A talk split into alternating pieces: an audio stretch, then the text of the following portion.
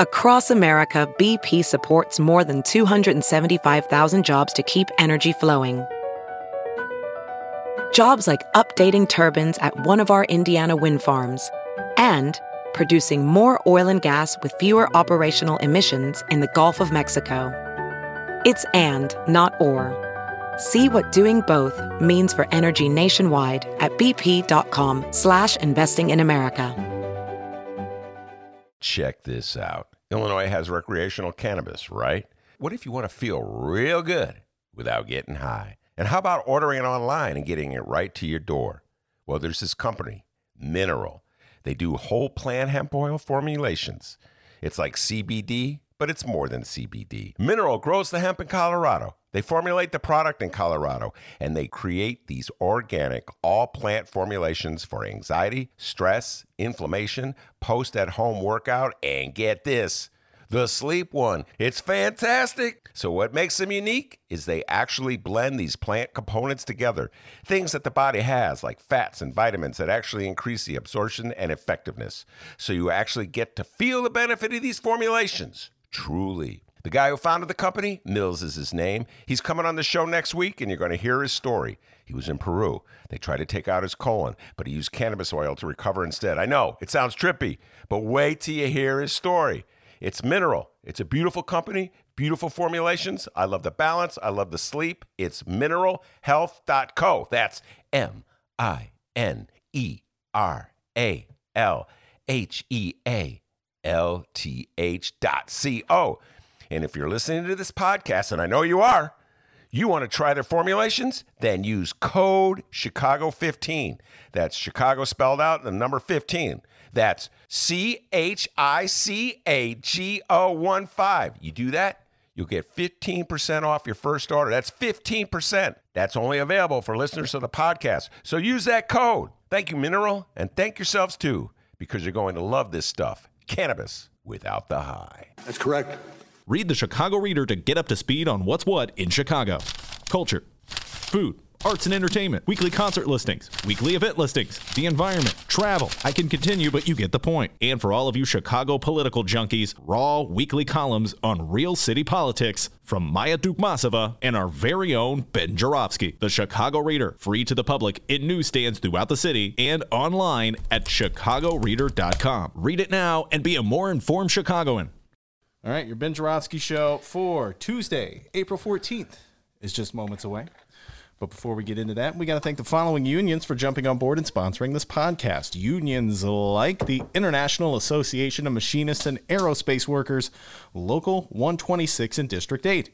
The International Brotherhood of Electrical Workers, Local 9 are sponsors, and the International Union of Operating Engineers, Local 150. A shout out to those unions for jumping on board and sponsoring this show. And of course, today's Ben Joravsky show was brought to you by our good friends at the Chicago Federation of labor. Benny J. Well, I was just thinking, as the blue skies. It's a wonderful day, wonderful Tuesday, so nothing depressing here. Give us a song of the day, please. All right, this one is like thematic as to regards to what I'm going to say. So, this is for your mom, D. I want to know what love is. Oh, my mom loves that song. Foreigner, man. I want you to know it. Is that what the name of the song is? No, it's just the next line. Oh, and I want you to know it. yeah, man. Mm. Well, they don't say, yeah, man. Mm. The Ben Joravsky Show starts now. Okay.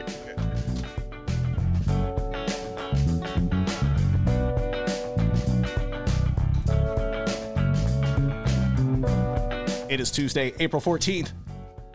And live from Ben's house. Yeah. This is the Ben Joravsky Show. Quit playing with the paper during the intro. Good lord. There we go. Today on the program, it's the Ben Joravsky Show debut of Crystal Cash.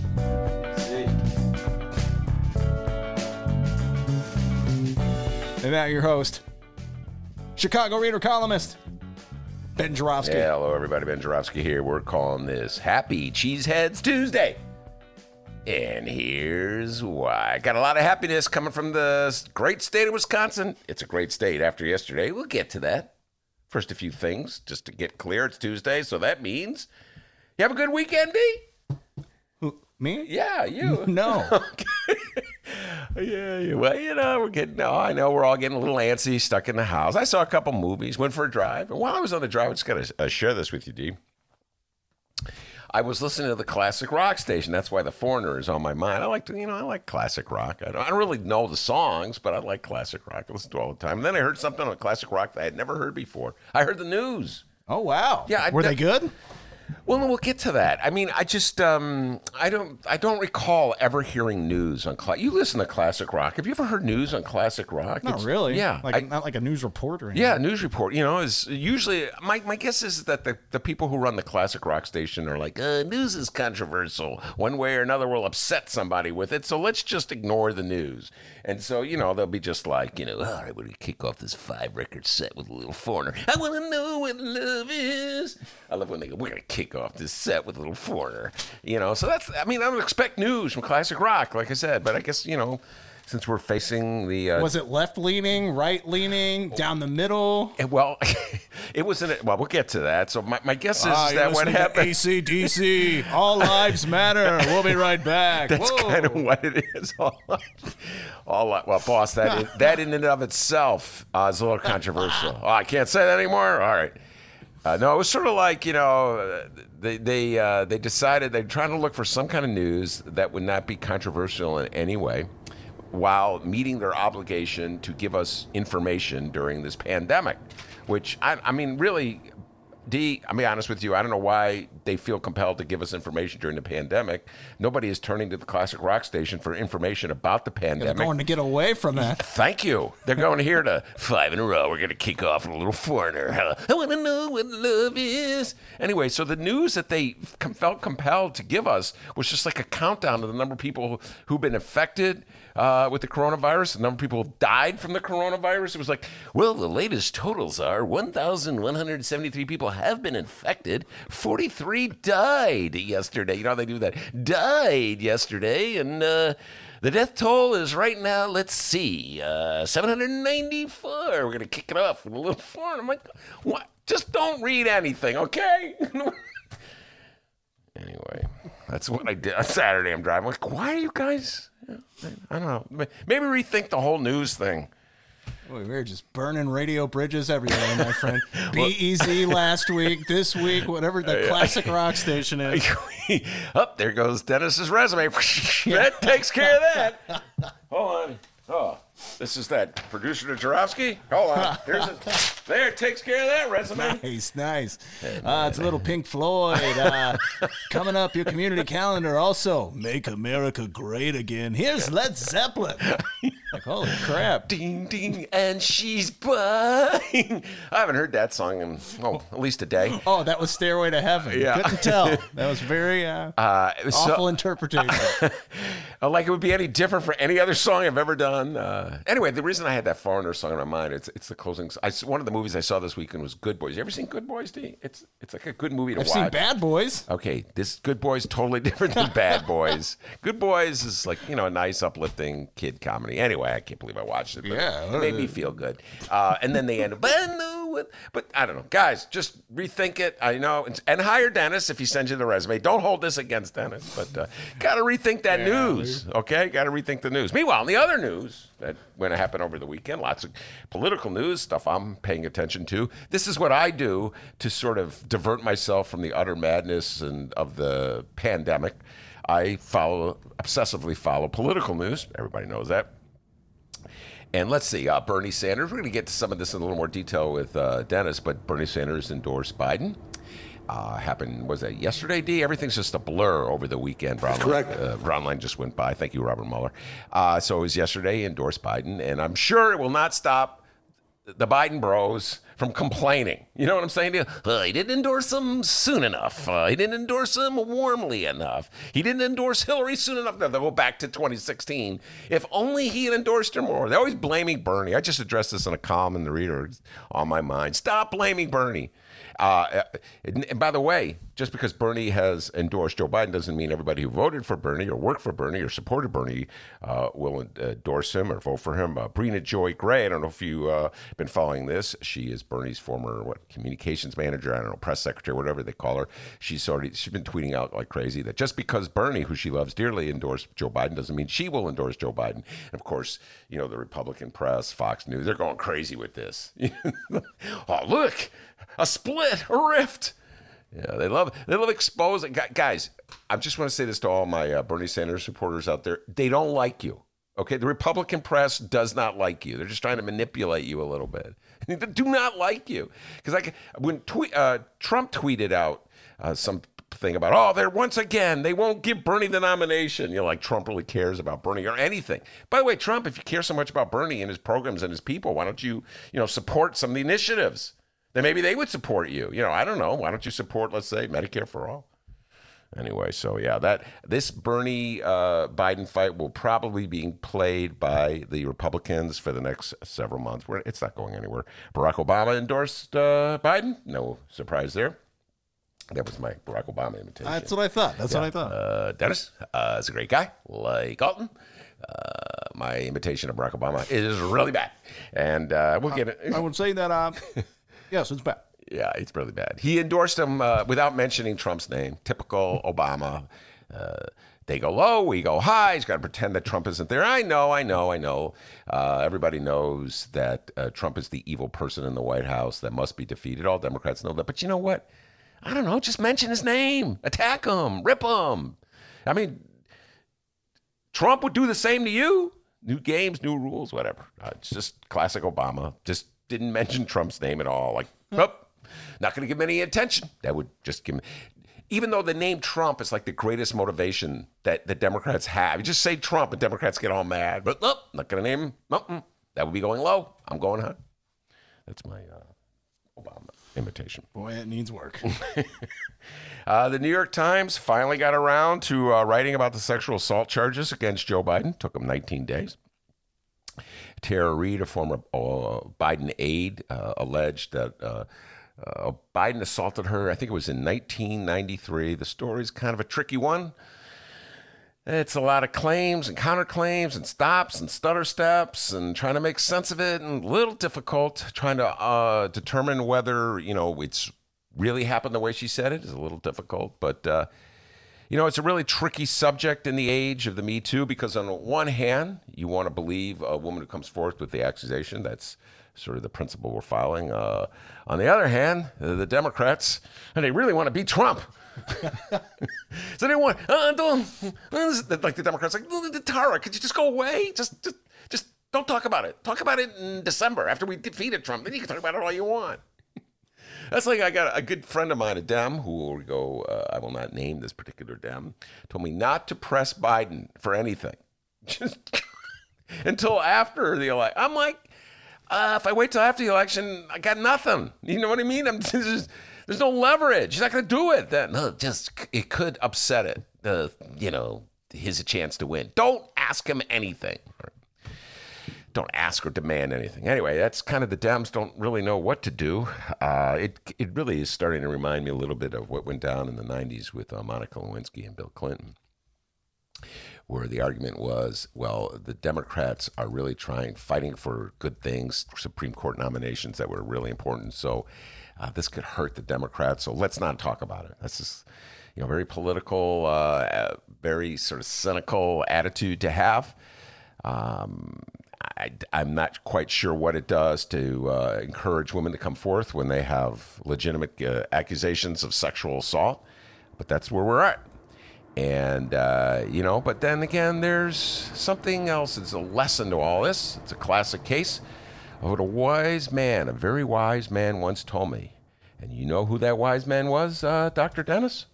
Who? You.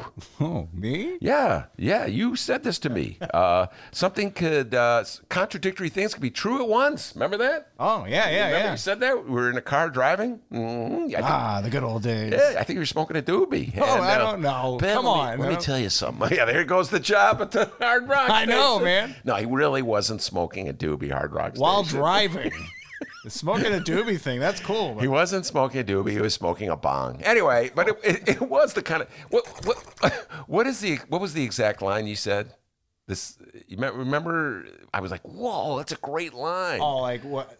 Multiple things could be true at once. Yeah, yeah, uh, yeah. I I change it to contradictory things could be true at once. Yeah, I wouldn't say that. Uh, no, multiple things could be true at once. I can't remember what the context of what you were saying, but at the time, I was. Remember how impressed I was? Uh, like, whoa, that is so true. I'm going to steal that line and not give you any credit. But you know, at the last minute, I gave you the credit. Uh, so uh, you know, it could be true, for instance, that uh, the Democrats used Dr. Ford's testimony uh, to try to torpedo Brett Kavanaugh's nomination. Remember that one, D? oh yeah. Uh, that could be true, and it could also be true that he's a dirty dog who did everything she said she, he did. Right? So uh, two things could be true at once, uh, and similarly, it could be true uh, that there's validity to uh, what.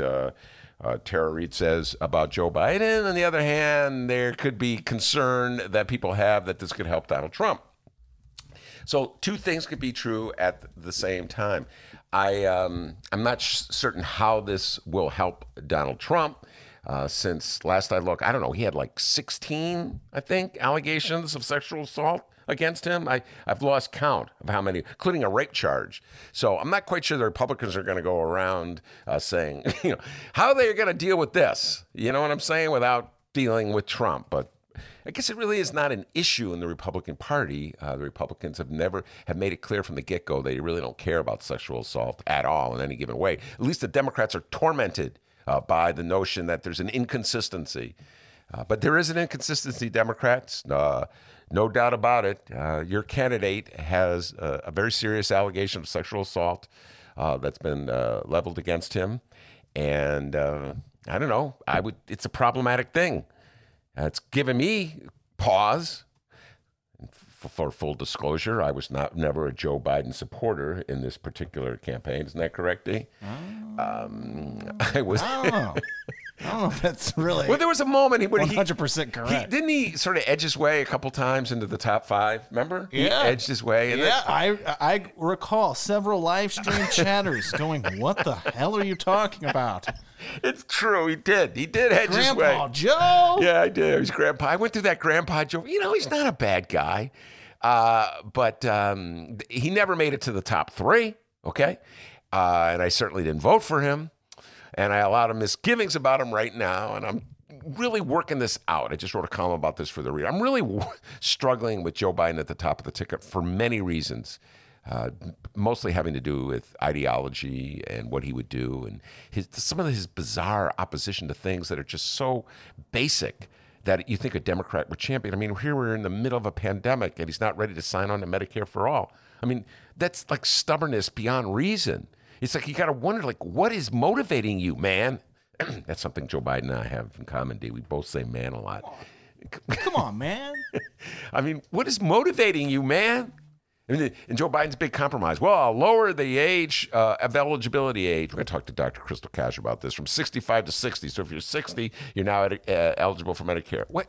What if you're 59? You don't need health insurance? What if you're 58 and you lose your job? You don't need health insurance? I mean, it makes no sense. Why would you have an age requirement? If the notion is to uh, protect everybody who needs insurance, uh, and particularly now during a pandemic, and particularly now that people are losing their jobs and most insurance is linked to your job, why wouldn't you just have universal health care? I don't know. Why would you put an age requirement on? Well, you're 55, you got to die. And it makes no sense. You're 60, you get to go to a doctor. I mean, absolutely makes no sense. You either for it or you're not for it. So it's like searching for a compromise. It's like he's thinking, you know, I got to find some way to save face after uh, ripping Bernie for this all this time. I know, I'll just lower it to 65. You know what, D? I just realized I was supposed to say nice things about Joe Biden until November. Here I go again. Here I go. Me and my big mouth. This is always what gets me in trouble, D. You recall the last job. Be you in remember? the attic forever. You know, they'll kick us out of the attic and put us in the alley. Oh yeah. me and my big mouth. But I'm just pointing this out. I have a lot of issues with Joe. And then his thing on, I mentioned this in the, in the reader story, his thing on reefer. Now, I know that legalizing reefer is not the most pressing issue facing the nation, but I don't know. Every Democrat I know is for the legalization of marijuana. Pretty much every Democrat I know. It's hugely popular in the state of Illinois. We passed it by legislative act. We didn't even have to go to a voter referendum. The Democratic legislators, the senators and state reps in Illinois passed it. The governor of Illinois, J.B. Pritzker, signed it into law. Immediately there was jubilation. People were pouring into Illinois on January 1st from Indiana and Iowa and Wisconsin to buy the legal reefer. Remember that, D? People sales are going through the roof. Now uh, we had Sonya Harper in the show last week talking about the need to have delivery. We're going to have delivery of reefer. Not only legal, we're going to deliver it. Great bill, by the way. Thank you, uh, Representative Sonya Harper, for proposing it. Maybe get some jobs out of this for people who really need them. Anyway, point is, it's a vastly popular program with Democrats. Joe Biden's like, well, more study. I don't know. Uh, okay, I'm for decriminalization, but more studies needed. What? It's like reefer madness. Dude, everyone in your party is for this by and large. Why are you resisting? It's like he's still responding to an old focus group messaging thing from the 1990s. Oh, people are turned off by legal. Don't talk about legalization. Anyway, I'm in trouble again, D. I shouldn't be saying anything bad about Joe Biden. I'm going to vote for the guy if he's on the head of the ticket. You know that, everybody. I'm going to be complaining. I'm going to be one of those classic Bernie Democrats who complains but votes for the Democrat. I know some people who are going to be the classic Bernie Democrats who won't vote for him. I'm not going to mention any names, but I know a few people. Anyway, uh, so where was I talking? I don't even remember what I was talking. Oh, you were talking about me not voting for Joe Biden. me. That was the. I more than likely I'll vote for but I just won't. You know, I'll go. Yeah, what the hell? Uh, I know a few. Very similar to 2016. ah. What the hell? I, I guess. in the reader story, I break out the different uh, types of Bernie Democrats and their attitude to Joe Biden. Something that's been on my mind. Uh, and uh, so anyway, so I, I'm gonna have a deal with the Republicans. Republicans are really pounding their chest. D, D I'm going to come up with a deal with the Republicans. I think the Republicans will sign on to this deal, right? So the Republicans are going berserk. Uh, you know, Fox News and the New York Post uh, and various tw- uh, Twitter heads, Republican Twitter heads, are really having a blast, blasting Democrats uh, because Joe Biden uh, uh, has this accusation of sexual assault and they're like, "Oh, isn't it interesting how the Democrats uh, believed Brett Kavanaugh's accuser, but they don't believe Joe Biden's accuser?" Oh, they, they, they, they caught the Democrats with a contradiction, so they're really going to town with it. So I'll cut you deal with you Republicans. How about this? Let's say, let's just assume, for the sake of this deal, that both women are correct. Dr. Ford, who made the accusation about Brett Kavanaugh, uh, and Tara Reade, who made the accusation about Joe Biden. So I'll cut a deal with you. I will agree to have Joe Biden step down, use all my power and influence to have him step down uh, as the nominee for the Democratic Party. We'll replace him with uh, Bernie Sanders. How about that, D, for that? Uh, or we'll let the Democrats replace him with our, whoever they want. And in exchange, you agree to have uh, Brett Kavanaugh immediately step down from the Supreme Court. There we go. We cut a deal, D. That's a perfect deal, perfectly reasonable uh, offer. Joe Biden steps down as the nominee. Brett Kavanaugh steps off the court immediately. As to who replaces him, well, we have to wait for the election. Remember Republicans? Remember what Mitch McConnell said back in 2016 when uh, Barack Obama wanted to nominate Merrick Garland? Well, we should let the voters decide. So I'll tell you what, Brett Kavanaugh steps down immediately. Uh, we have the election, and then the next president, uh, I don't know, be it uh, J.B. Pritzker or uh, Andrew Cuomo or Gavin Newsom or I don't know Kamala Harris or Bernie Sanders gets to replace uh, the vacant Supreme Court position. I think that's a, a good deal. Hmm. Not, nothing from the Republicans on that one. All right, and finally, a bit of good news from uh, the Cheesehead State. I want to give a mighty shout out to the state of Wisconsin. The sound that you heard about seven o'clock last night was there were two sounds. One was this sound, yeah, woo, ha. That was me. And then there was this sound. That was the crying of the Republicans because that was when it was announced. Uh, seven, seven, in the morning this morning. No, that was 7 p.m. seven in the morning. Oh, I was gonna this say. is the sound for me at Sunday morning. Yeah, I was gonna say. I was up. I was up and bright and early today at nine. Anyway, last night was announced that Jill Karofsky defeated Daniel Kelly in the race for Supreme Court uh, justice in Wisconsin. The the election was last week. This was the election where the Republicans, uh, man, I tell you, they play hardball, ladies and gentlemen. The Republicans of Wisconsin basically gave. Uh, the uh, voters of Milwaukee a choice.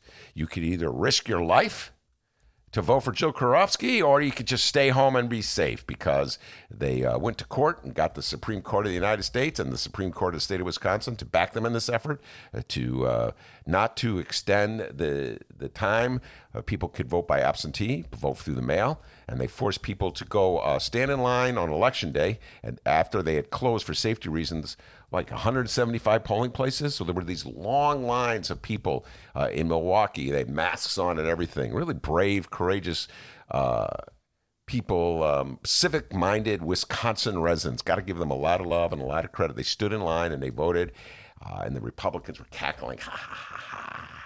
This will probably do in Jill Karofsky because she is. The whole thing was set up to defeat Jill Karofsky and promote Danny, uh, Daniel Kelly, who was a MAGA hat wearer. Essentially, you know, one of those Republican judges like Brett Kavanaugh, Neil Gorsuch, does whatever Donald Trump tells him. And uh, he was put up uh, to t- uh, carry forth the agenda left over from Scott Walker, which is to uh, agree to kick people off the voting rolls in the state of Wisconsin. It's that much harder for Democrats to win if you eliminate from uh, eligibility Democratic type voters. Hard to lose an election. This is what the Republicans, the kind of games Republicans play. It's what they've been doing in Wisconsin since 2010. They've been very successful at it. Uh, they did the gerrymandering. They used the power that they had by winning the uh, legislative offices to uh, gerrymander the state so that more people could vote Democrat and there would still be more Republican legislators. How is that fair? I do not know. It's not about fairness. It's about might makes right in the state of Wisconsin with the Republican Party. Anyway, the good people of Wisconsin, enough of them uh, turned out, and uh, Jill Karofsky defeated Kelly. I was so happy when I saw that. I was so surprised when I saw it. I didn't think there was any way she was going to win after they closed the number of voting booths, uh, excuse me, voting sites in Milwaukee from 180 to five. And I was so jubilant. I was calling every indivisible person I knew uh, or texting them here uh, in Chicago. So many Chicago indivisible volunteers were part of the win for Jill Karofsky. So uh, shout out to everybody uh, in Indivisible in the Chicago area for doing such a good job, and a big shout out to uh, Wisconsin. Um, I am not going to say anything nasty about Wisconsin for at least six months. All right, D. Okay. you know, I got my love hate thing with the state of Wisconsin. I'll give you about six minutes, but It's a, it has to do with football. All right, it just has to do with football. Everybody knows I'm a Bear fan, and the Packers have always, for like the last 20 years, have been decimating my beloved Bears. And so, you know what? I'm I'm just not going to say anything nasty about the Packers. I'm just so appreciative of the people of Wisconsin really showing me something, just braving, just braving the virus. You know, they, they could have been affected, but they stood in line and they voted, and democracy prevails. But I got to give a just having said all that, can I just give a little lesson in trash talking to the Democrats in Wisconsin? Guys, you don't get this trash talking game. I read it, so I got the paper today. Hold on, let me get to the page. Hold on, see that newspaper, listeners? hold on. got to get to the page. Tribune. But for some reason, my Sun Times didn't come today. Oh yeah, you mentioned that. upset. My beloved bright one. I don't know what happened. I've been paying. The techie out, out here. That's so true. When we're back at uh, at the Sun Times office, and they give us that little studio, which I miss so much. Okay, got a text today from Miles, the editor. He- You know, we haven't seen Oh, Miles. yeah, yet. And uh, he misses us. We miss him. And uh, you know, with that our little studio uh, back by the, uh, the bathrooms and the water fountain, I miss it so much. But you're right.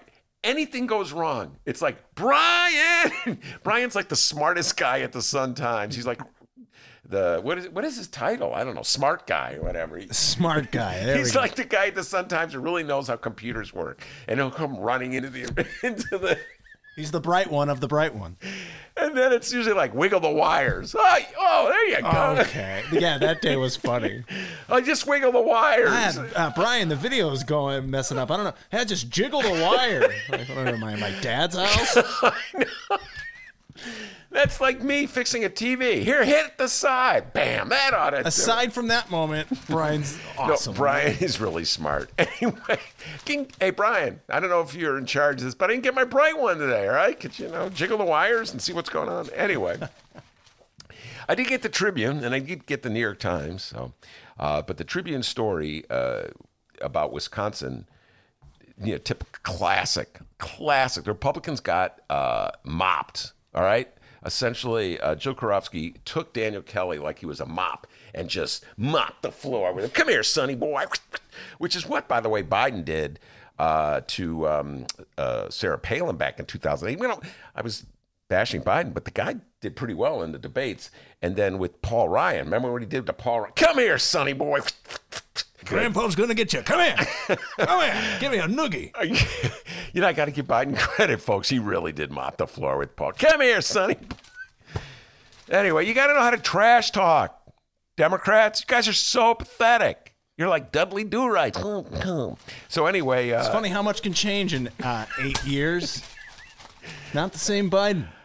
He is the same Biden. It's just that the stakes are a little higher. Uh, you know, Uh, maybe he's not. I don't know. Let's see how he. Uh, he did okay. I mean, but the bar is so low in terms of debates. But he was actually forceful in 2012 and in 20, uh, 2008.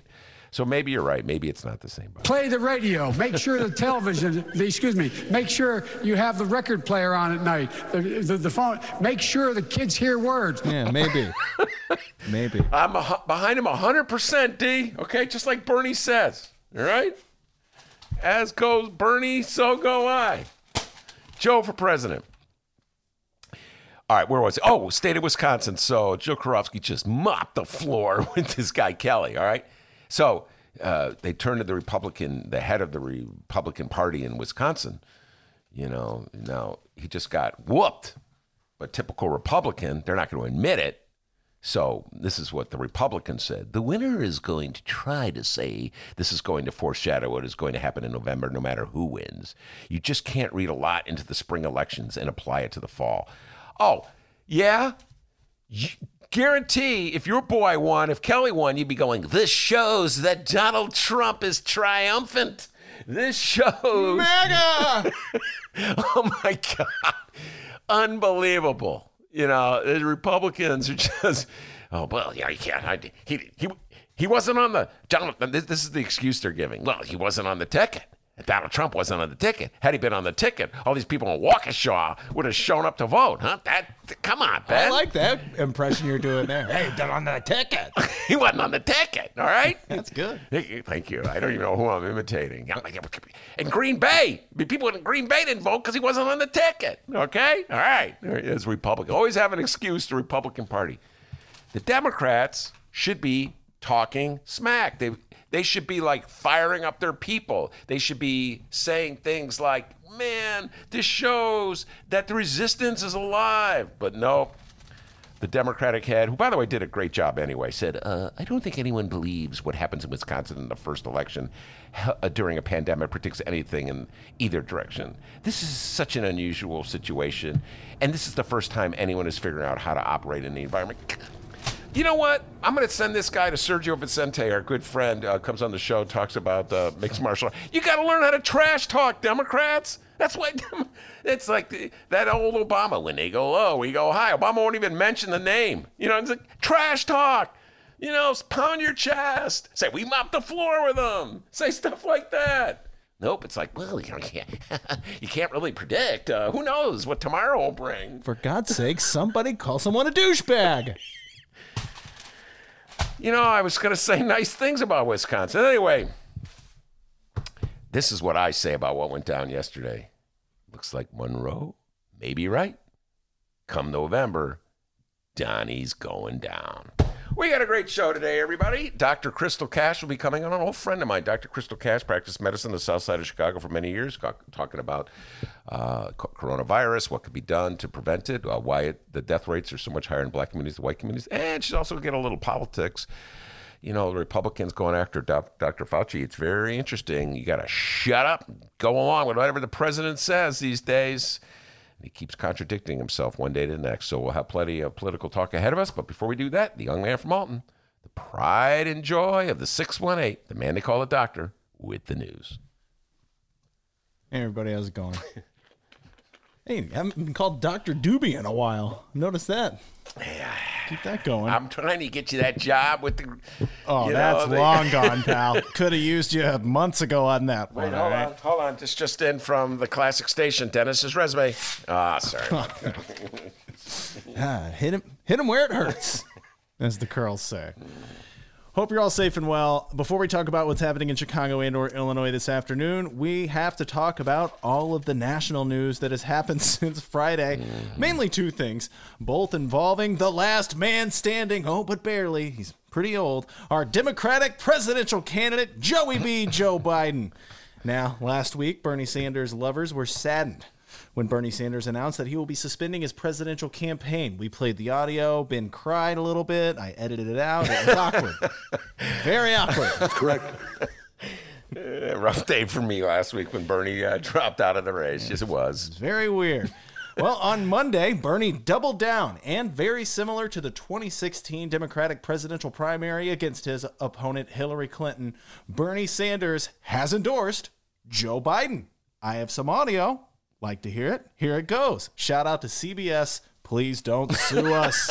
Please. Today, I am asking all Americans, I'm asking every Democrat, I'm asking every independent, I'm asking a lot of Republicans to come together in this campaign to support your candidacy, which I endorse, to make certain that we defeat somebody who I believe, and I'm speaking just for myself now, uh, is the most dangerous president in the modern history of this country. A president, and you made this point, who downplayed this pandemic, who ignored the advice that some of his people were giving him, uh, which has not, who has not used the Defense Production Act early on so that we could produce the masks, the gowns, the gloves, the ventilators that our medical personnel desperately need, who today, because I understand that it's threatening to fire Dr. Fauci, who has been uh, an unbelievable. I mean, it is, who has been day after day the voice of science Not sure why it sounds like Bernie's riding a lawnmower during that audio, but that was it.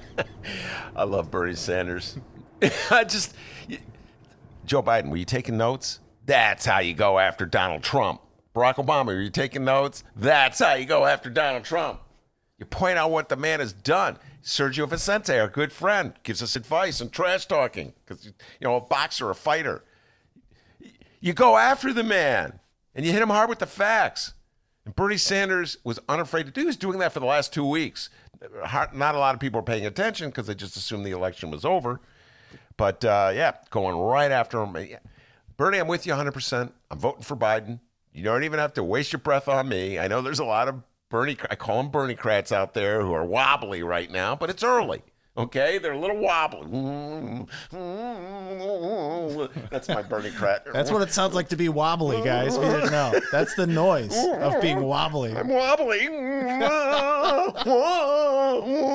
Do I live in a swing state? If I live in a swing state, maybe I have to vote for him. I live in Illinois. I don't have to vote for him. Oh, we got to get out of the attic. They're a little wobbly.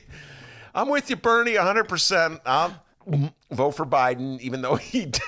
But come on, Biden, you gotta, you gotta play along. You gotta drop some of your bizarre opposition to some like basic practical policies that your Democratic base really wants, like Medicare for all. Can you do that, Joey B? Huh? Please. Now we talked uh, yesterday over the phone, Ben and I, and I think uh, what we're going to be trying to do with some of our, we're going to try and invite uh, a lot of our pro Bernie guests on, and uh, we're going to talk to them, and um, we're going to ask them what they would like to see out of Joe Biden. Right? We're just going to try and help out all of our uh, Bernie supporting And, and some of listeners our out there. Elizabeth Warren supporters too. We're not forgetting. And our I will be Warren. taking notes, by the way, when, when we do these Yes, interviews. we'll be. Uh, I'll be asking. What do you need to hear from Joey B? All right, you know, so you're not so. You don't want to be like that, guys. I know so many Bernie crats, man. They're like, I'm not voting for him. This is right now. Ben, I'm not voting for him. You can't get me to vote for him. All right, calm down. It's it's April. We still have a long way to go. Every time a Bernie crat like writes about how he or she's not voting for him, you ever know Fox is like, "Whoop, another Bernie crat says he's not voting for him." There you go.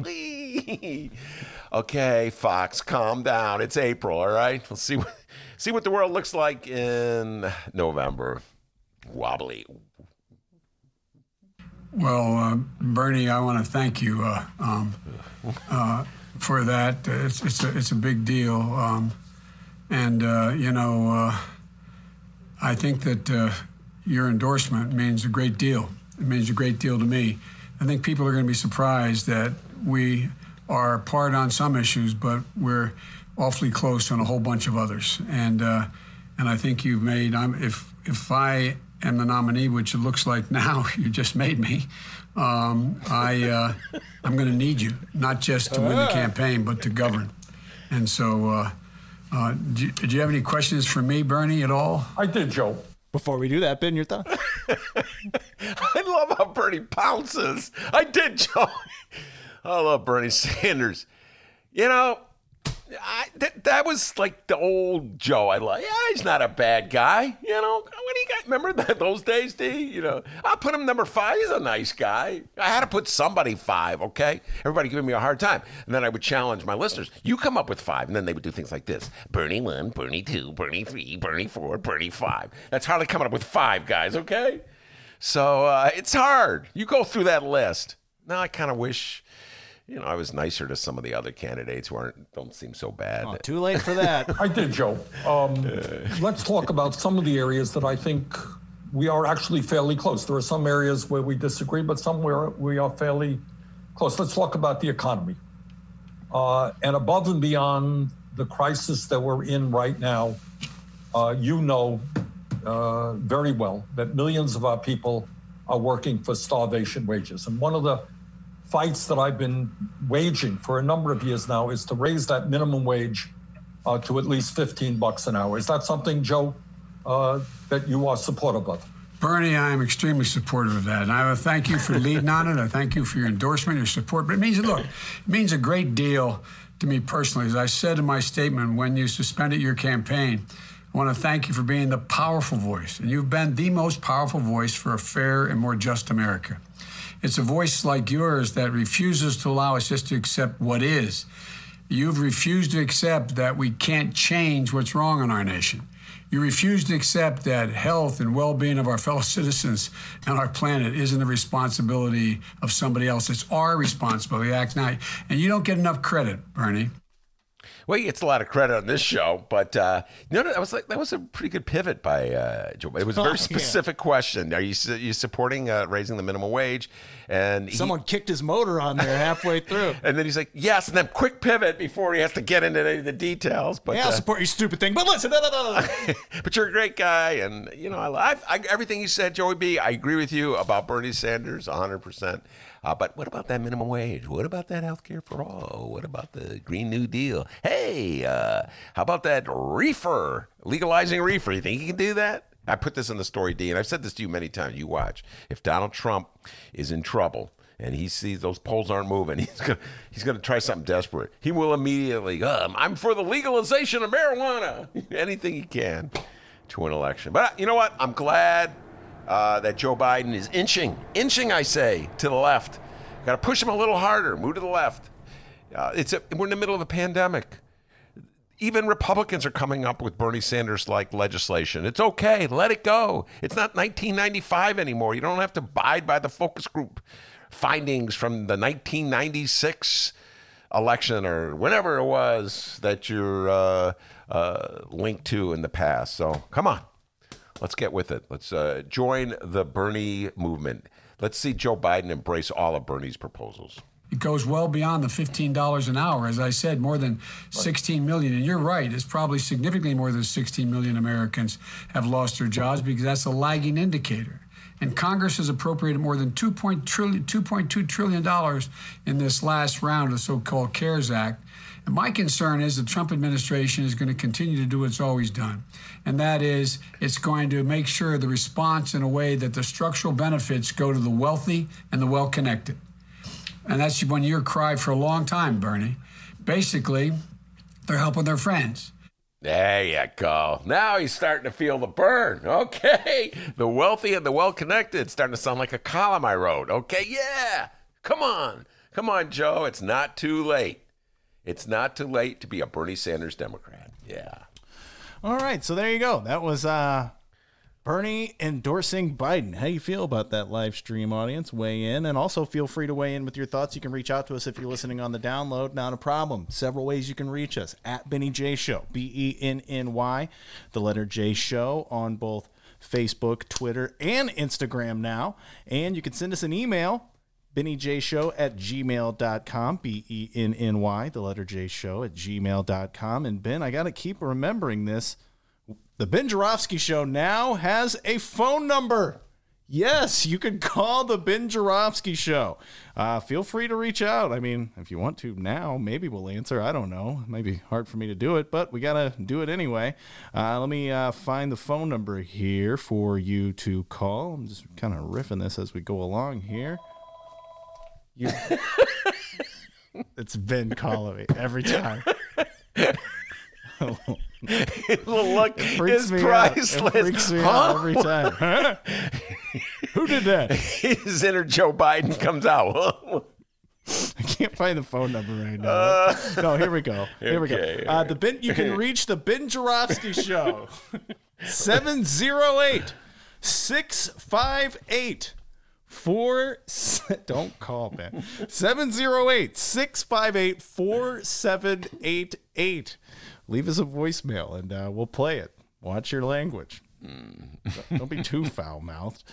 All right, so that was uh, uh, Bernie endorsing Biden. Let's see here. Moving on. Oh, Biden picking up tons of endorsements. Yes, uh, the coast is clear, Barack. Come Finally. profiling courage. Barack Obama comes out of hiding. Finally. Yeah, they're all gone now. It's just Biden. Coast is clear. Former President Barack uh. Obama has endorsed Joe Biden as well. I'm so proud to endorse Joe Biden for President of the United States. Choosing Joe to be my vice president was one of the best decisions I ever made, and he became a close friend. And I believe Joe has all the qualities we need in a president right now. He's someone whose own life has taught him how to persevere, how to bounce back when you've been knocked down. Joe has the character and the experience to guide us through one of our darkest times and heal us through a long recovery. And I know he'll surround himself with good people experts, scientists, military officials who actually know how to run the government and care about doing a good job running the government and know how to work with our allies and who will always put the American people's interests above their own. For those of us who love this country and are willing to do our part to make sure it lives up to its highest ideals, now's the time to fight for what we believe in. So join us. Join Joe. Keep taking care of yourself and your families and each other. Keep believing in the possibilities of a better world. And I will see you on the campaign trail as soon as I can. No, that wasn't Ben. That was actually Barack Obama. You know, just hearing his voice, I don't know. There's something about Barack Obama. Every time he's been on a ballot, I vote for him, and I'm, then I moan and groan and complain, and and then he, I just hear him. I go, where, where do I get to vote for him again? I love this guy. Can I vote for him, please? There's just something about Barack. The man is gifted. He's most, probably the most gifted politician uh, in my lifetime, D. So just hearing him talk there just brings back memories. 2008, Grant Park. I wasn't there. I was in Iowa, but whatever. 2008 when he he accepted the victory and coming before all the people. Oh my goodness. Can you believe what it was like then and what it's like now? Here I am stuck in the attic. Here you all locked in your homes, people on the front lines battling this disease every day, more horrific stories. Our president of the United States is a combination of clueless and antagonistic, out of his mind. Oh man, it's been a, it, we've come a long way from Barack Obama. Yeah, it's good to hear his voice. And you know, behind the scenes, D, he was kind of undercutting Bernie the whole time. We're not going to talk about that. Okay, you know? well, you kind of answered my question there. Uh, did that Yeah. work? Are you feeling? Are you riding with Biden now that you heard uh, Obama endorse his boy? Well, I was riding with Biden. Before that, as you recall, I declared early on, long time ago, that I was going to vote for whoever the Democrats uh, nominated, including Michael Bloomberg. Will you unplug your nose when you vote for Biden after hearing that from Obama? You know, uh, yes. I by November, you watch. You watch D. I'll be enthusiastically singing Biden's praise as I beg Bernie crats to vote for him. You know, if you listen to that record player thing uh, about 20 times, you can really kind of understand what he's talking about. I kind of like it's like the hidden lyrics in a Beatles song. If you play it backwards, uh, Paul is dead. Oh my God, there's a hidden meaning in there. So uh, I'm already starting to become fond of Biden. And uh, what was the other one he had? Remember the the the cure is bad. I forget that one. Remember that one? D. I was like, I, I heard that. It was, I forget what it was. It, it was talking about the cure for uh, the uh, the economic recession we're facing. And I sent it to you, D. Can please help me with this? What is he saying? So I'm already having a fondness for Joe Biden already. Okay, we're only in mid-April, so I'm jumping aboard. Hold on, this is me jumping aboard the bandwagon. Let's hear that. oh, kill, killer sound effects today. Uh, but you know what? Let's let's. Let's, let's hear it one more time. You jumping on a bandwagon. Eat your heart out. Whatever pod, all podcasts. All right. I, I, I want to say this. I, as much as I enjoy hearing uh, Barack Obama do his Barack Obama thing, we all know Barack Obama behind the scenes was like, undercutting Bernie the whole time. Remember those little like he would send out these little messages. Uh, we we don't we should be too woke. We're too woke. Remember those messages? And then all my Dem friends would put it on their Facebook pages. They loved it. Like, listen to what Barack Obama says. It was like basically saying, Ben, are you paying attention? So uh, yeah, I got mixed feelings about Barack Obama. I complain about him all the time, but when I hear his voice, I go, "That's my guy." I voted for him. Let's see, I voted for him for senator. I voted for him for president in the primary, and I voted for him president twice. Would reassess the recommended period for keeping businesses shut and people at home. Are you at all concerned, as Trump said, that we cannot let the cure be worse than the problem itself? We have to take care of the cure. That will make the problem worse no matter what. Vote blue no matter who, guys. Vote blue no matter who. And that's true. That's how I'm doing it. Okay. Yes. Uh, I love that. That might be my favorite bet. We have to take care of the cure, guys. Vote blue, no matter who. All right, on to the local news here. Today, our Illinois governor, yes, he will be giving his daily COVID 19 press briefing.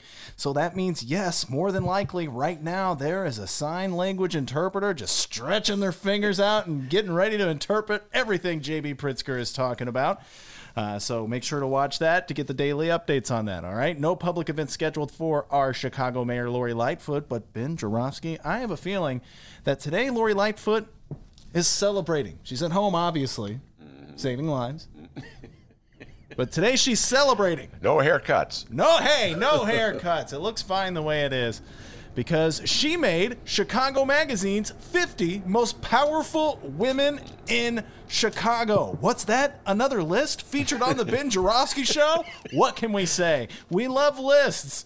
And not only did Lori Lightfoot make this list from Chicago Magazine's uh, 50 most powerful women in Chicago, she was number one.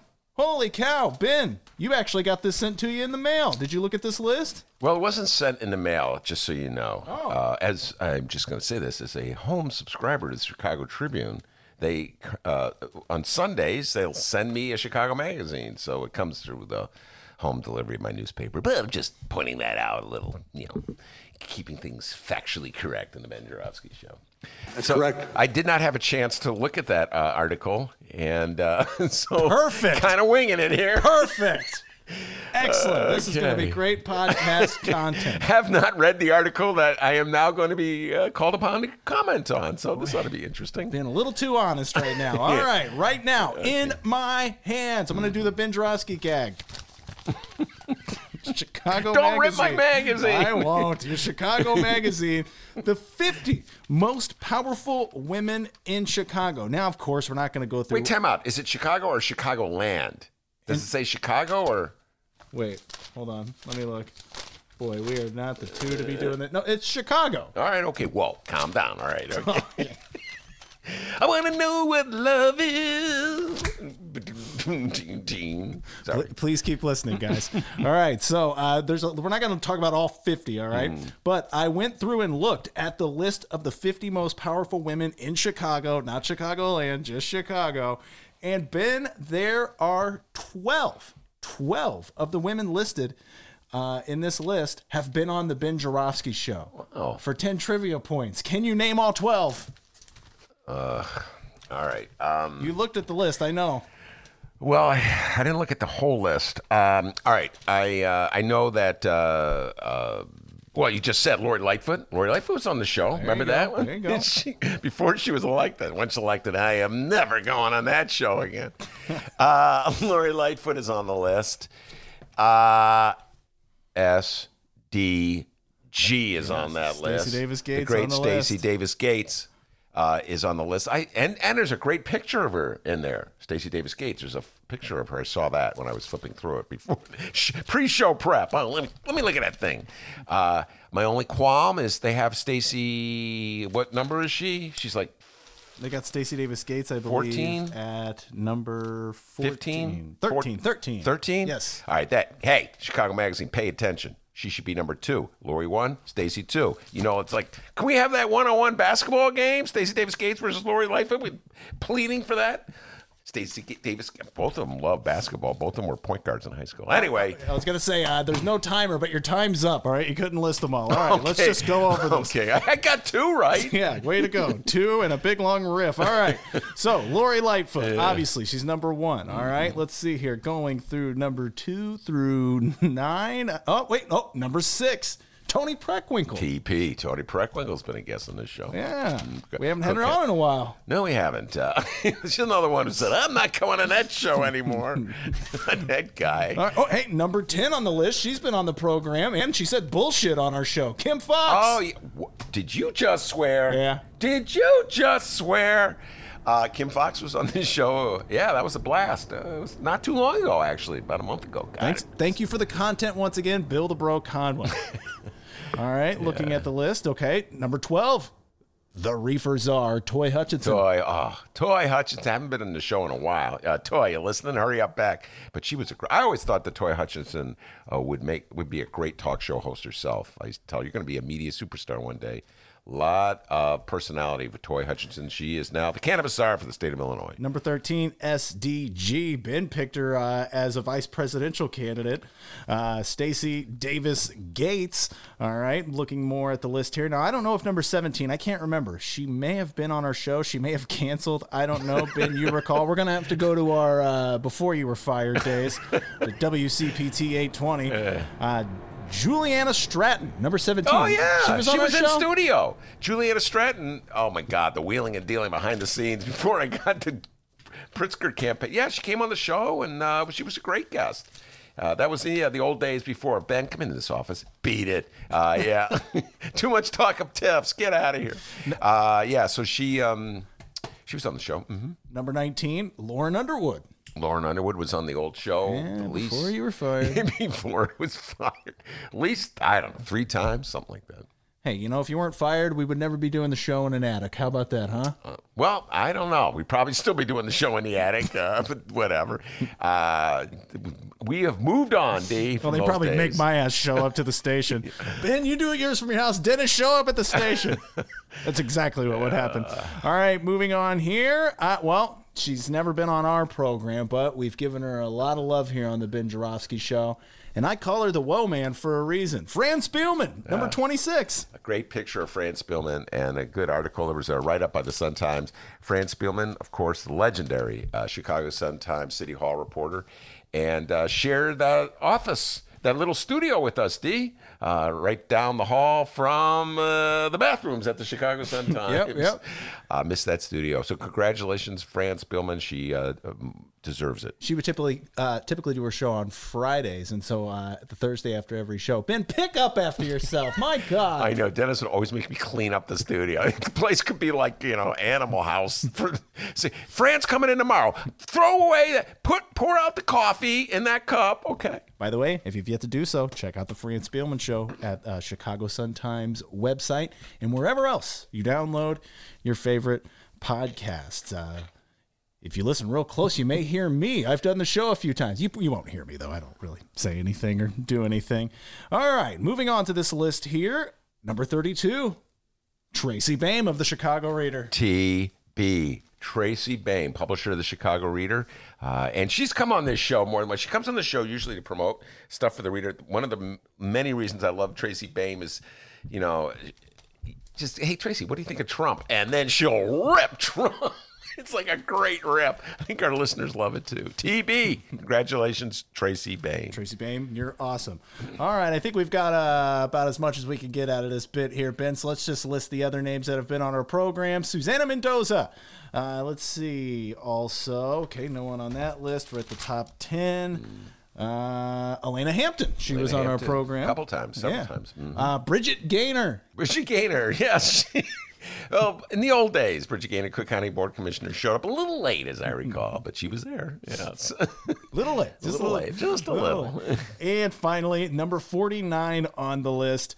Uh, congratulations, Marie Newman. Oh, Marie Newman is on that list. Uh, is Jan Schakowsky on that list? Wait, let me look. No.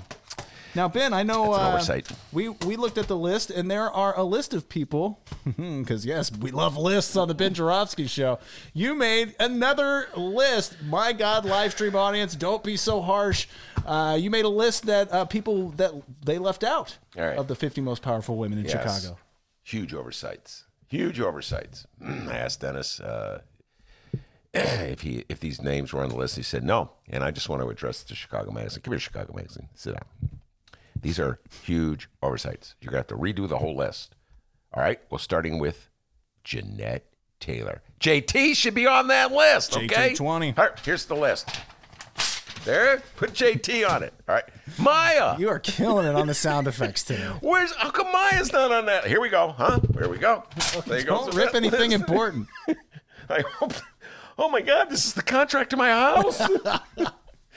By the way, there's a repairman outside in the snow. You see that, D? Focus, Ben. Oh, focus. sorry. Uh, who else? Candace Castillo. Candace Castillo's not on that list. Love Candace Castillo. Tells it like it is. Hey, Joanna Klonsky is not on that list. Here we go.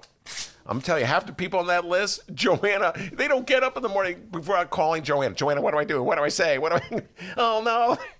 So the brains behind all, like half the list, is Joanna Klonsky, ace uh, strategist and publicist. She should be on that list. Lorene Targos, is she on that list? LT is not on No, the list. Sorry. That list. Here we go. Got to get LT on the show. How about the Heartland Mamas? Are they in that list? Well, it's uh, in Chicago, so no. Well, you know what? We should throw them on just because I love them dearly. There is Delmarie Cobb on that list.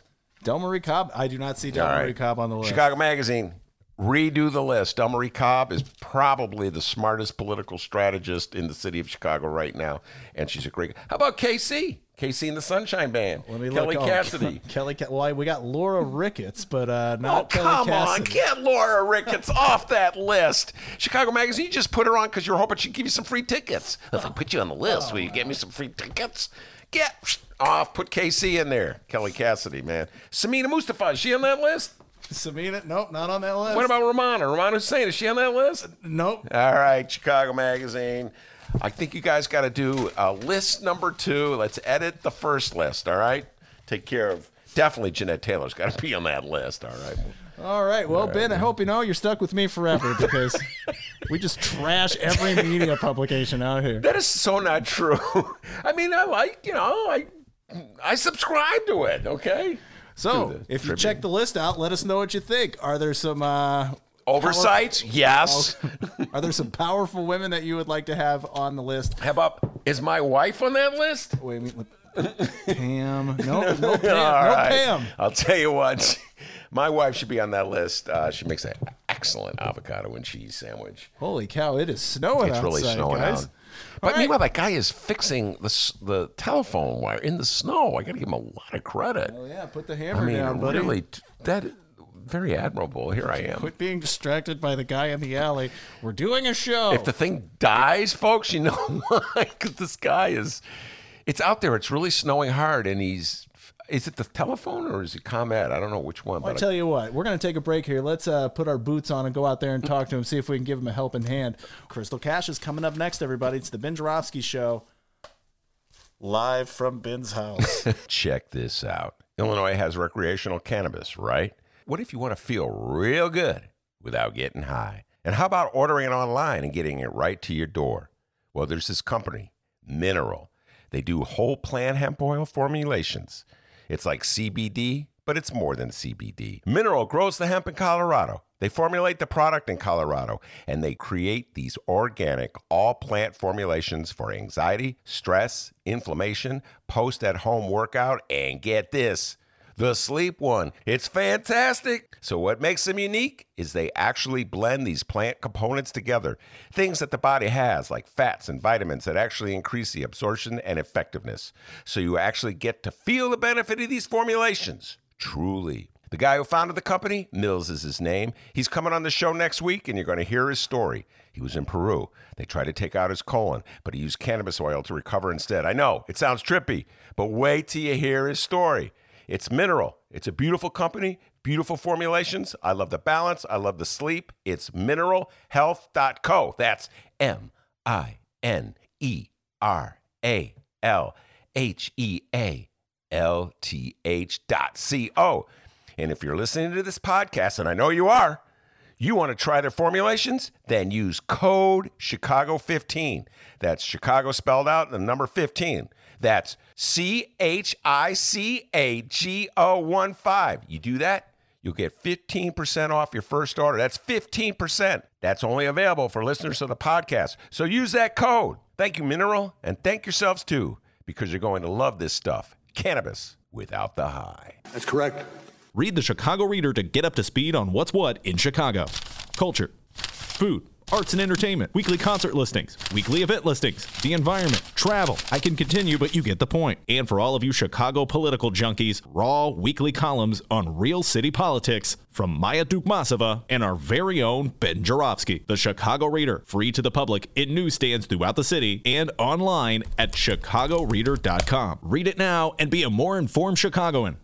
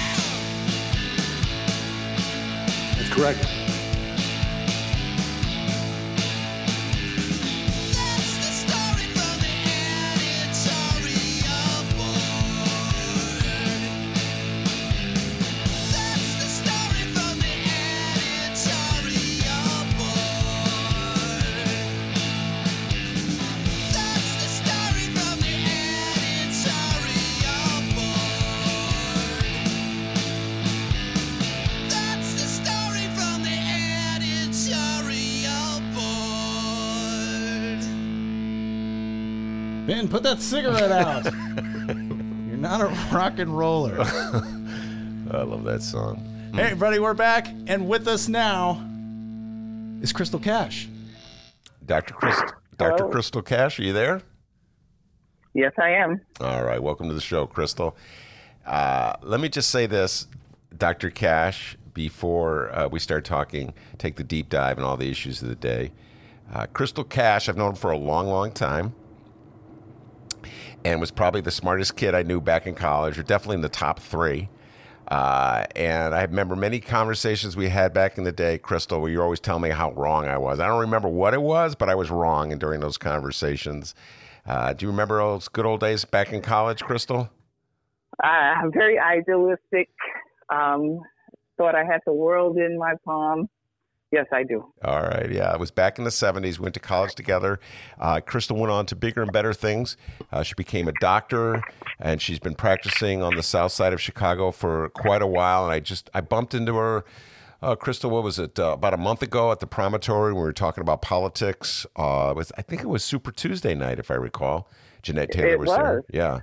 It was Super Tuesday. and uh, and I said I got to get you on the show uh, just to talk about uh, the pandemic, the city's reaction, the country's reaction, uh, the disparity in the death rates between blacks and whites, uh, and all, and just the, the, in my opinion, the need for some kind of uh, overall national health care. Which is to me is abundantly clear uh, in the middle of this crisis. So we'll uh, just start a little bit talking about your experience, Crystal, uh, the years you've been practicing in Chicago, where you've been pra- practicing that kind of thing. Okay, well, um, you know, a little bit about myself. Uh, I grew up in New York, um, not in the best circumstances, but um, loved. Uh, had a large family. Uh, there were nine of us, and I was the first one to go to college, the first one to go to professional school. Um, so I did get first-hand experience learning what it was like to be poor and black in America, and a woman you know, all those things is what they call it, uh, three furs. Now, that could be three for in a good way or three for in as strikes against you. But um, I was able to persevere, and uh, I um, came out west uh, to the Midwest and completed my education. I, as Ben was saying, I went to college with him, and then I came to Chicago. I went to um, the great Proletariat Medical School, University of Illinois in Chicago. And uh, my greatest aspiration was to be a resident at Cook County Hospital, which I then achieved and uh, went back to U of I for a few years and then got recruited to come back to work at a small community based county hospital called Provident Hospital on the south side of Chicago. And that's where I got my greatest education around the not only um, equity issues around healthcare, but as well um, poverty in America and uh, the depth of the discrimination, and later on learned how it evolved in Chicago in particular, but uh, certainly very reflective of not only the United States but uh, around the world, uh, the haves and the have-nots. Um, my specific plan was always to take care of poor, specifically black, but later on, certainly that got expanded as I saw the need. Um, people in uh, Chicago, and thankfully, there was a county system. You know, in a country where county hospitals were the only hospitals that poor people or people of color could go to, um, it was a pleasure to be able to take care of people and not have to talk to them about um, whether or not they could afford to see me. And to be able to speak in a language that they understood and to be able to empathize, you know, from a deeper level. And so I found my calling there and spent um, the greater part of my career working within both the county, uh, the U of I, and um, now I'm working at uh, Loyola University. You're a professor there. You're teaching young. Uh, I'm a clinical professor Mhm. uh, of family medicine and um, particularly focusing on community medicine, women's health, health disparities, and uh, uh, am the associate dean for diversity, equity, and inclusion at Loyola. Uh, and I've been in that position for two years. uh, Krista, when you talk about the haves and have-nots of medicine, uh, what do you mean by that? How is that reflected in what you saw at Provident? Provident, by the way, for uh, people who don't are familiar with Chicago, is on the south side, right across the street from uh, Washington Park. Uh, so, uh, how is that reflected in what you saw, the haves and the haves-not in medicine? Well, if you have, and basically the haves have insurance, they have jobs, they have housing security, they have um, food security, um, they have access to what I would consider at least an adequate education, um, and have help and support from extended family members you know, when you work in underserved care, you see the full range of the have and have nots. And sometimes it's related to financial resources and sometimes it's related to the deprivation of human contact. You know, we, we have a large homeless population and we saw many of them at the county system. And as a public institution, oftentimes um, when it gets cold or when things are nasty outside, they do come and stay either in the lobbies or you know in the cafeterias, and they you know they come for food, they come for health care, um, they come for social services, and uh, the county was able to provide that. You know, in my mind, we were able to, you know, in some instances when people were destitute to provide them with some security uh, for housing, some security for food. You know, um, I've chosen to live on the south side of Chicago for most of my stay in Chicago, uh, despite the fact that um, I live in a neighborhood that was a food desert for six years. We just got a local market um, a couple of months ago. But um, it certainly makes me aware because I, I have transportation. I can go other places and get food. So it makes me aware of, well, you know, what if you don't have transportation? What if you don't have resources mm-hmm. to even, you know, bus?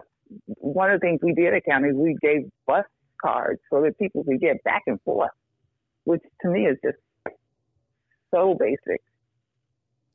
Uh, in during the 90s, there was the heat wave. I think it was 1995, and that's the first time sort of Chicago as a whole came face to face uh, with the inadequacies, inadequacies of the system's ability to help the people who are most vulnerable.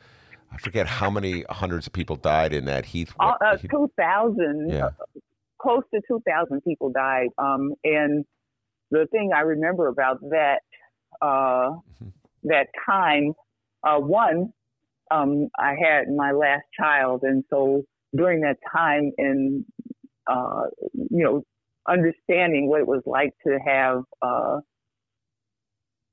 be um, vulnerable under those circumstances, and um, close to 2,000 people, and the mayor at the time, uh, who will remain unnamed, um, but we know who he was. Um, I don't know why you're not denied it. naming them, but whatever. Go ahead. Yeah. he denied it for a very long time until it became indisputable. And you see that recurring time after time. Whenever there is a crisis, there's the initial denial, One, because it's not the reality of the politicians. They're not living that reality. They don't see it. It's not visible. It's like asking uh, George Bush, um, the old George Bush, uh, what does a loaf of bread cost? No idea. No idea. And so, um, you know, people who, as the current system re- uh, situation revealed, people who um, are closed in, um, who don't have close family contacts, who have a myriad of chronic medical conditions that are either partially treated or untreated. And, you know, you try to find out and look at, and certainly uh, it's no surprise what's happening now, but you try to look at the root cause. You know, um, physicians like evidence-based medicine and root cause analysis, they use all of these terms and they collect data. And someone who's very good at collecting data, especially on the south side of Chicago, is University of Chicago. And they, to my mind, are beginning to understand that they need to do a better job at providing services to the area that they live in. And of course, they were forced to open up a um, level one triage center after closing it. And that was certainly under duress. Um, but they collect data and they know what the problem is. They know what the root cause of the problem is. But for many years, they only attacked it very superficially. I, I, I say now they're doing a much better job at it. But same because um, poverty, um, disenfranchisement, um, and lack of resources are the main, a lot of the main issues. You know, when we talk about uh, what were some of the factors, um, at the county, we were able to provide people with, I would say, at least as much as we could, culturally sensitive health care, medications, supportive services like social workers, home health care, home physical therapy, or physical therapy on the premises, um, people who would go and, and, and look after people. And a lot of that did start after 95 when they started saying, like, what kind of services can we provide that we don't put ourselves in this situation again?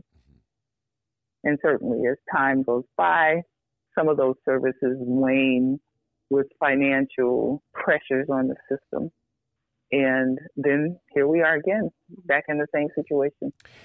Here we are again, back in the same situation. Again, a great disparity in the death rates, and um, so what? What didn't the city do to address these issues between 1995 and 2020? What what should the city or the state have done, uh, Crystal, in your mind, uh, that might have prevented uh, the situation from being the same? What is it? Almost uh, Well- 30 years later. trying to change the infrastructure. Um, one of the things that I feel was a failing of the last at least two mayors was the lack of interest in developing infrastructure on the south side of south and west side of Chicago. And not only, you know, when I call attention to the south and west side, any map that you look at where it looks at the demographics and disparity and um, the greatest risk of any health condition on the planet, the highlights are usually in certain areas of the west side and the south, predominantly the southeast side of Chicago. And um, those areas have been so brutally disinvested in.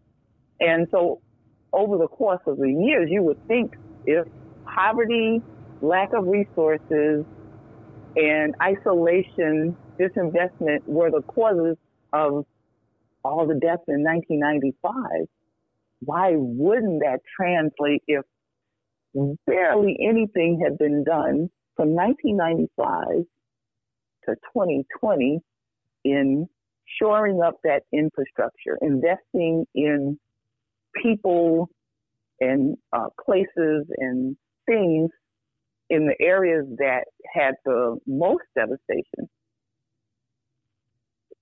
why would it be any different? Um, I thought that, um, unfortunately, Obamacare was a good first step, but it was a weak first step. It was so diluted as to really not be as functional as it needed to be. Um, and I'm talking about um, the fact that insurance companies basically kind of mocked out the plan. And there are some things that are available and some things that are not available. And resources still tend to be very thin. Um, when you uh, talk about people who are in training, because we obviously don't have enough doctors. And if we did have enough doctors, there's no mandate to place them in the needed areas, you know, the places where they'll be most useful. Like right now, there's a hue and cry for people to volunteer and to, you know, retirees to come out of retirement and go back into practice. You know, if we had an adequate number of physicians and equipment, we wouldn't be making those kind of emergency calls for people to come back. People would be in place.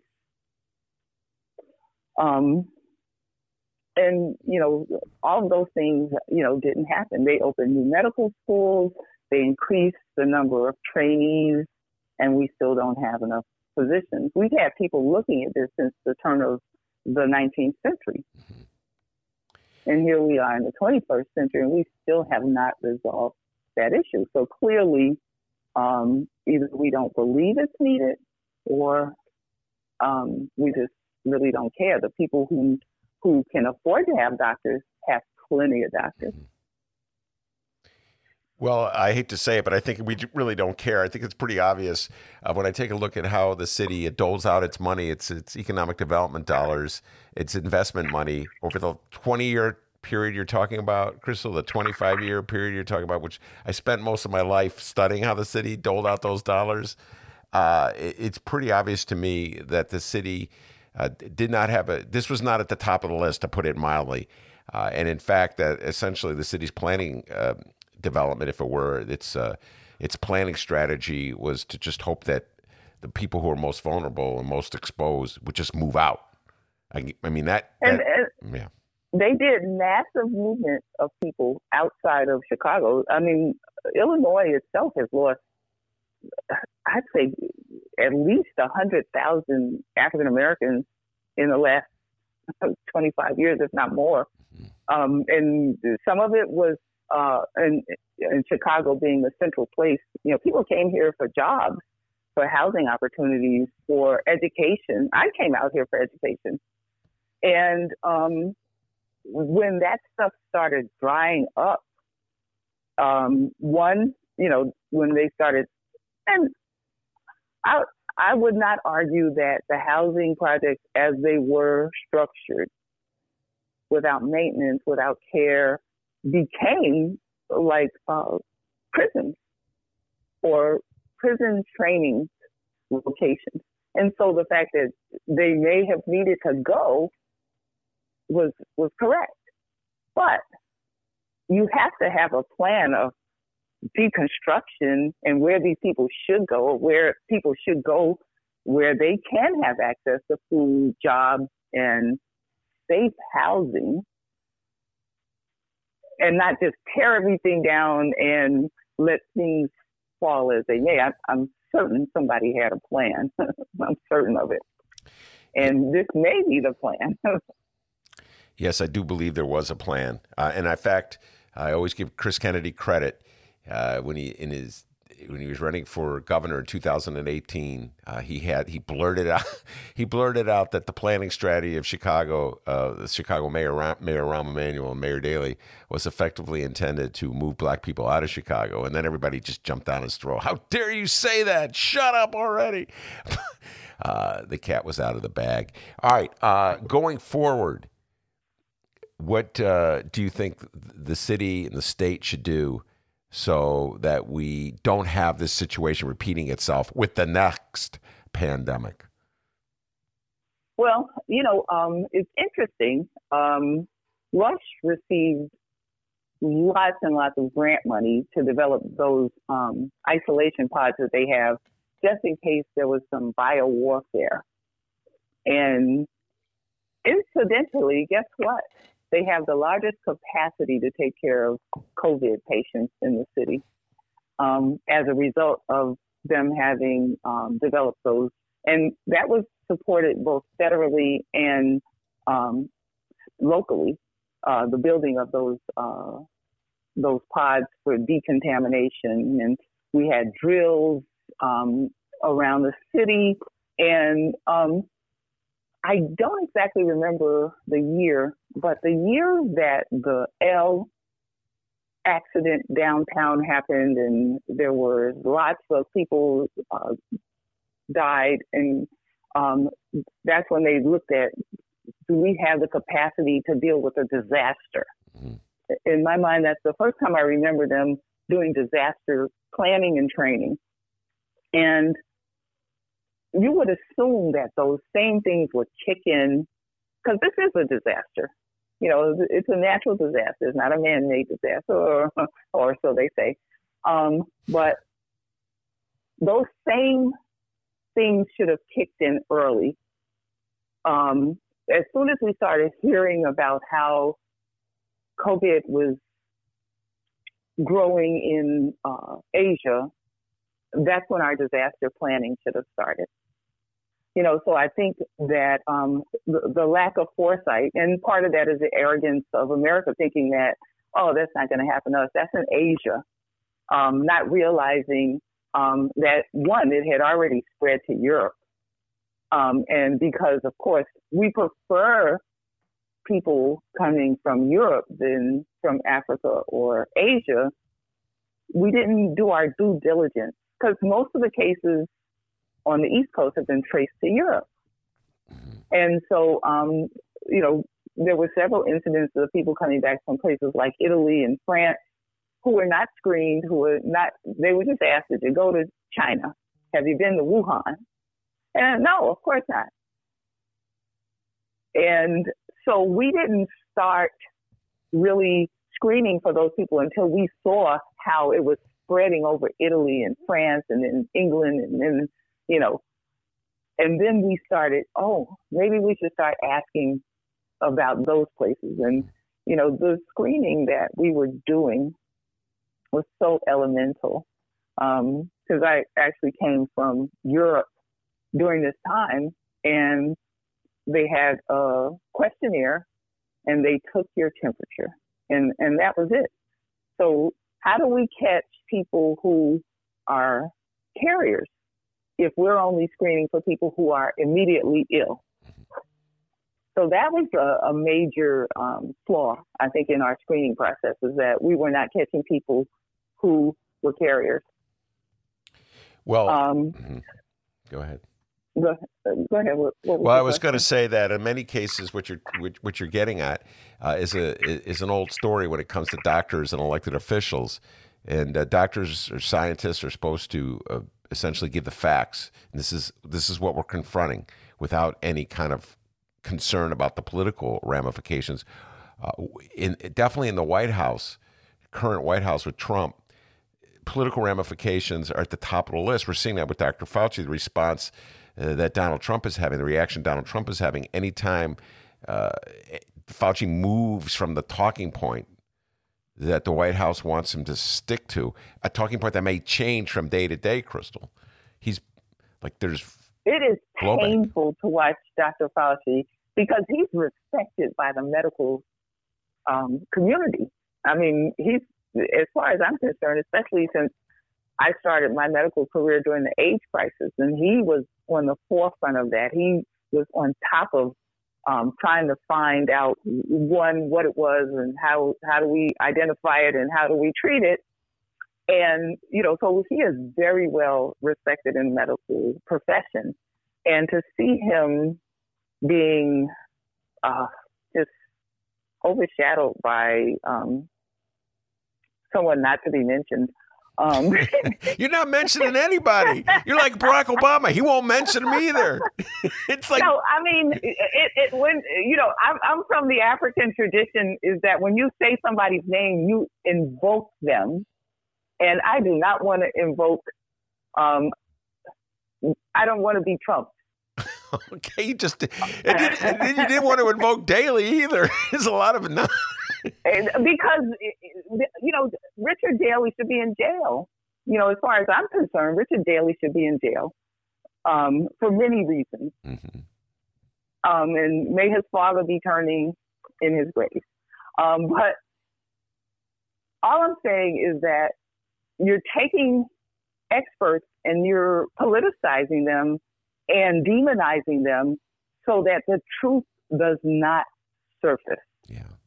And when you do that, you'll never be able to either solve the problem or do the root cause analysis of how we got here. This is not the first pandemic and it will not be the last. And if we're not prepared each time it happens, we will continue to lose hundreds of thousands of people, which were the original projections is that, you know, one to 200,000 people would die. And the thing is, is the same thing that happened in 1995 in Chicago with the heat wave.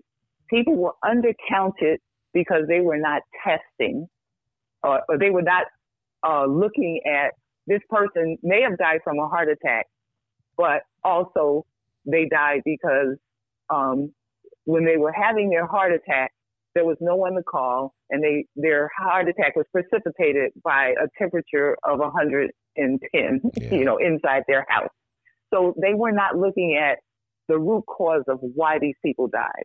And we're doing the very same superficial thing right now. We're not looking, we're not testing, so we don't know how many people have mild symptoms and have um, recovered, or some people who have moderate or even severe symptoms, because we're sending them home.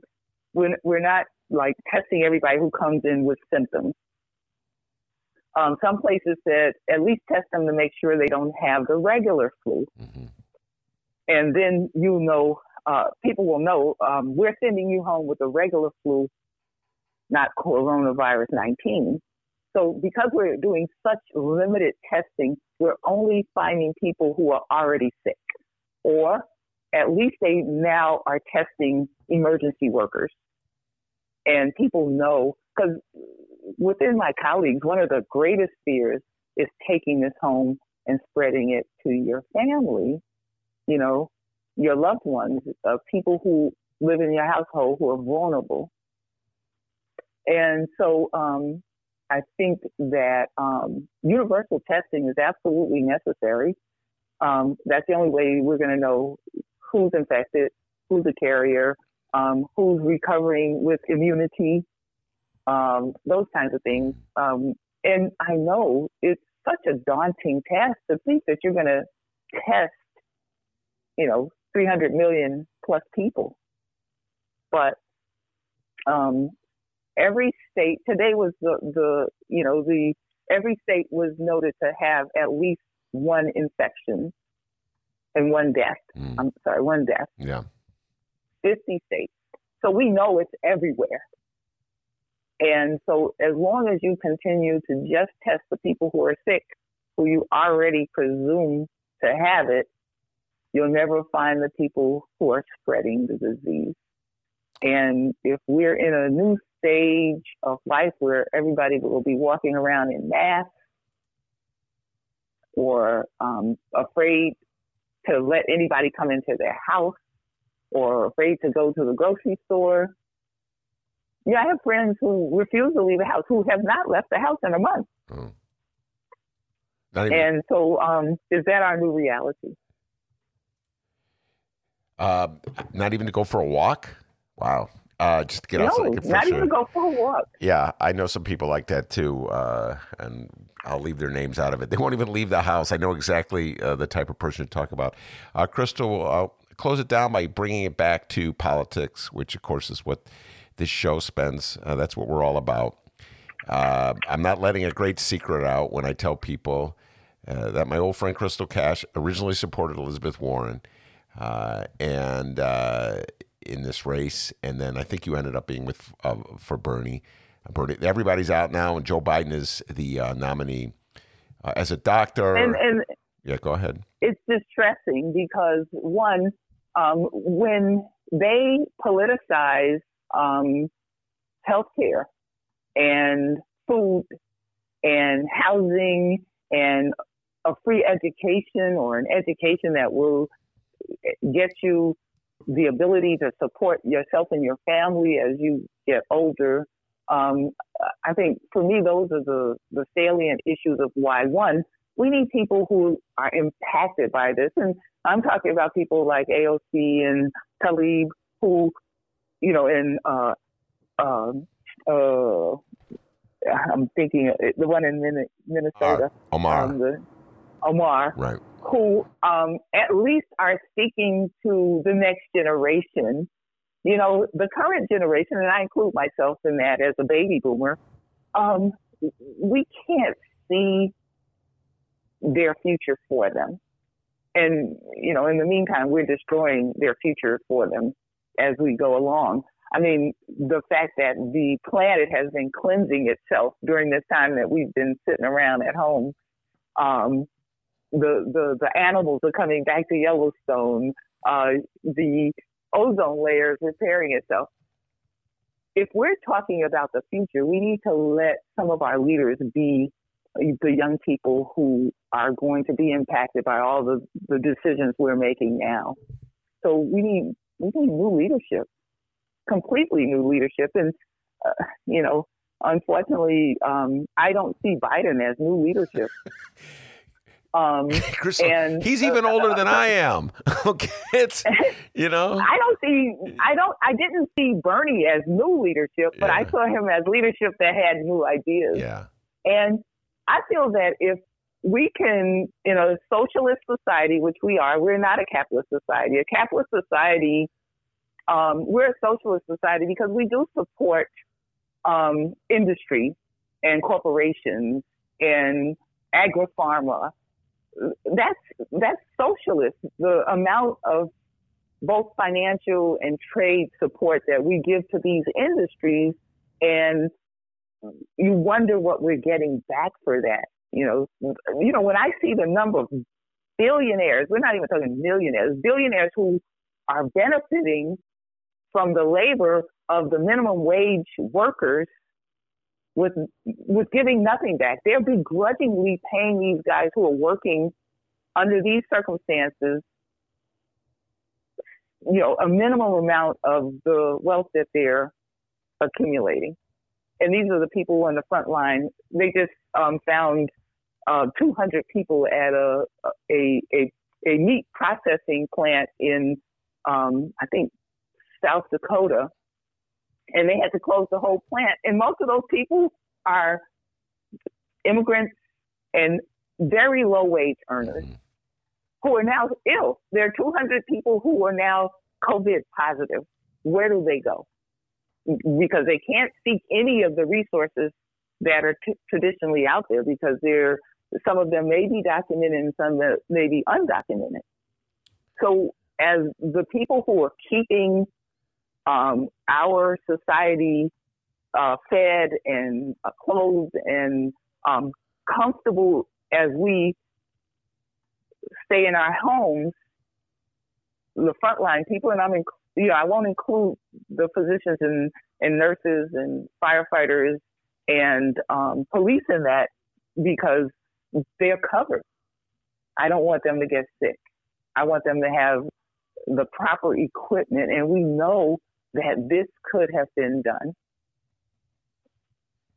It's just there's no will. Well, but it- yeah, we we need to expand the the socialism that corporations are getting to the people that are actually paying the taxes and uh, living below um, the standards that the that America likes to um, present itself.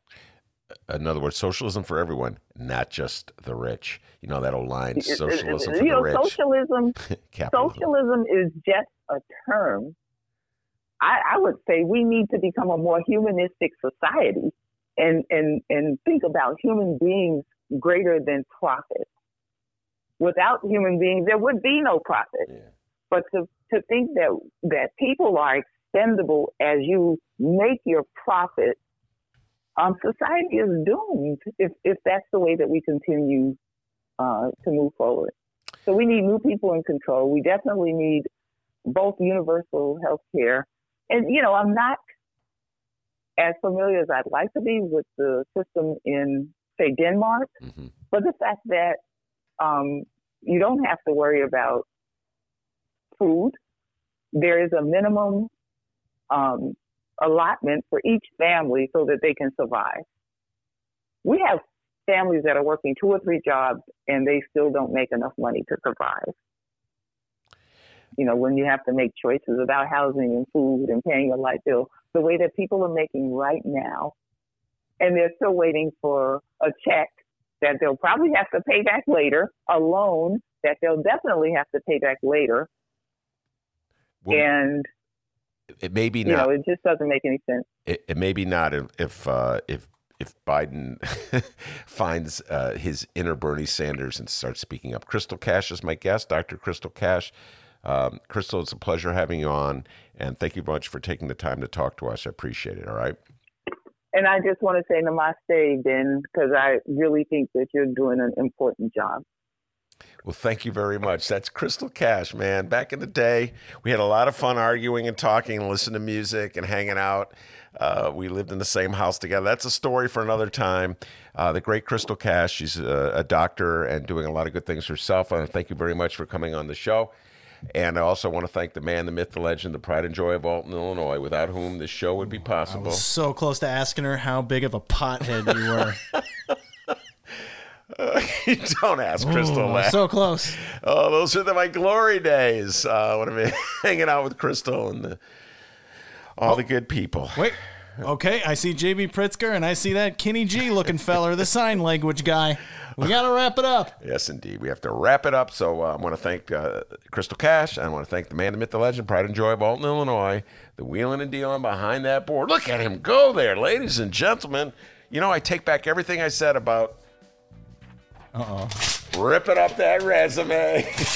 Give yourself a raise, Dr. D. Take it out of petty cash. See you tomorrow, everybody. My name is Dennis. And hey, tonight we're going to be dropping another interview. It's our Cannabis Conversation series with a feller named Mills. Get ready for that. It's going to be uh, a good interview. So that'll be dropping at about 8 o'clock tonight. So be on the lookout. And remember, you can download previous Ben Joravsky shows and Benny J bonus interviews at both Chicago Sun Times and Chicago Reader websites and wherever else you download your favorite podcast. Subscribe to the Ben Joravsky show and you'll get the bonus interviews. So much content. If you're bored at home, good chance you probably are. We have a lot of content for you to check out. Go check it out, and we'll see you tomorrow.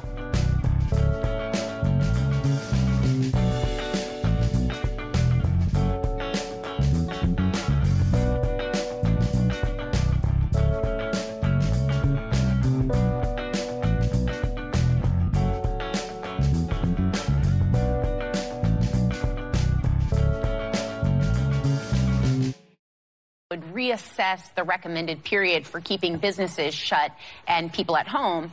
Are you at all concerned, as Trump said, that we cannot let the cure be worse than the problem itself? We have to take care of the cure. That will make the problem worse no matter what. That's correct.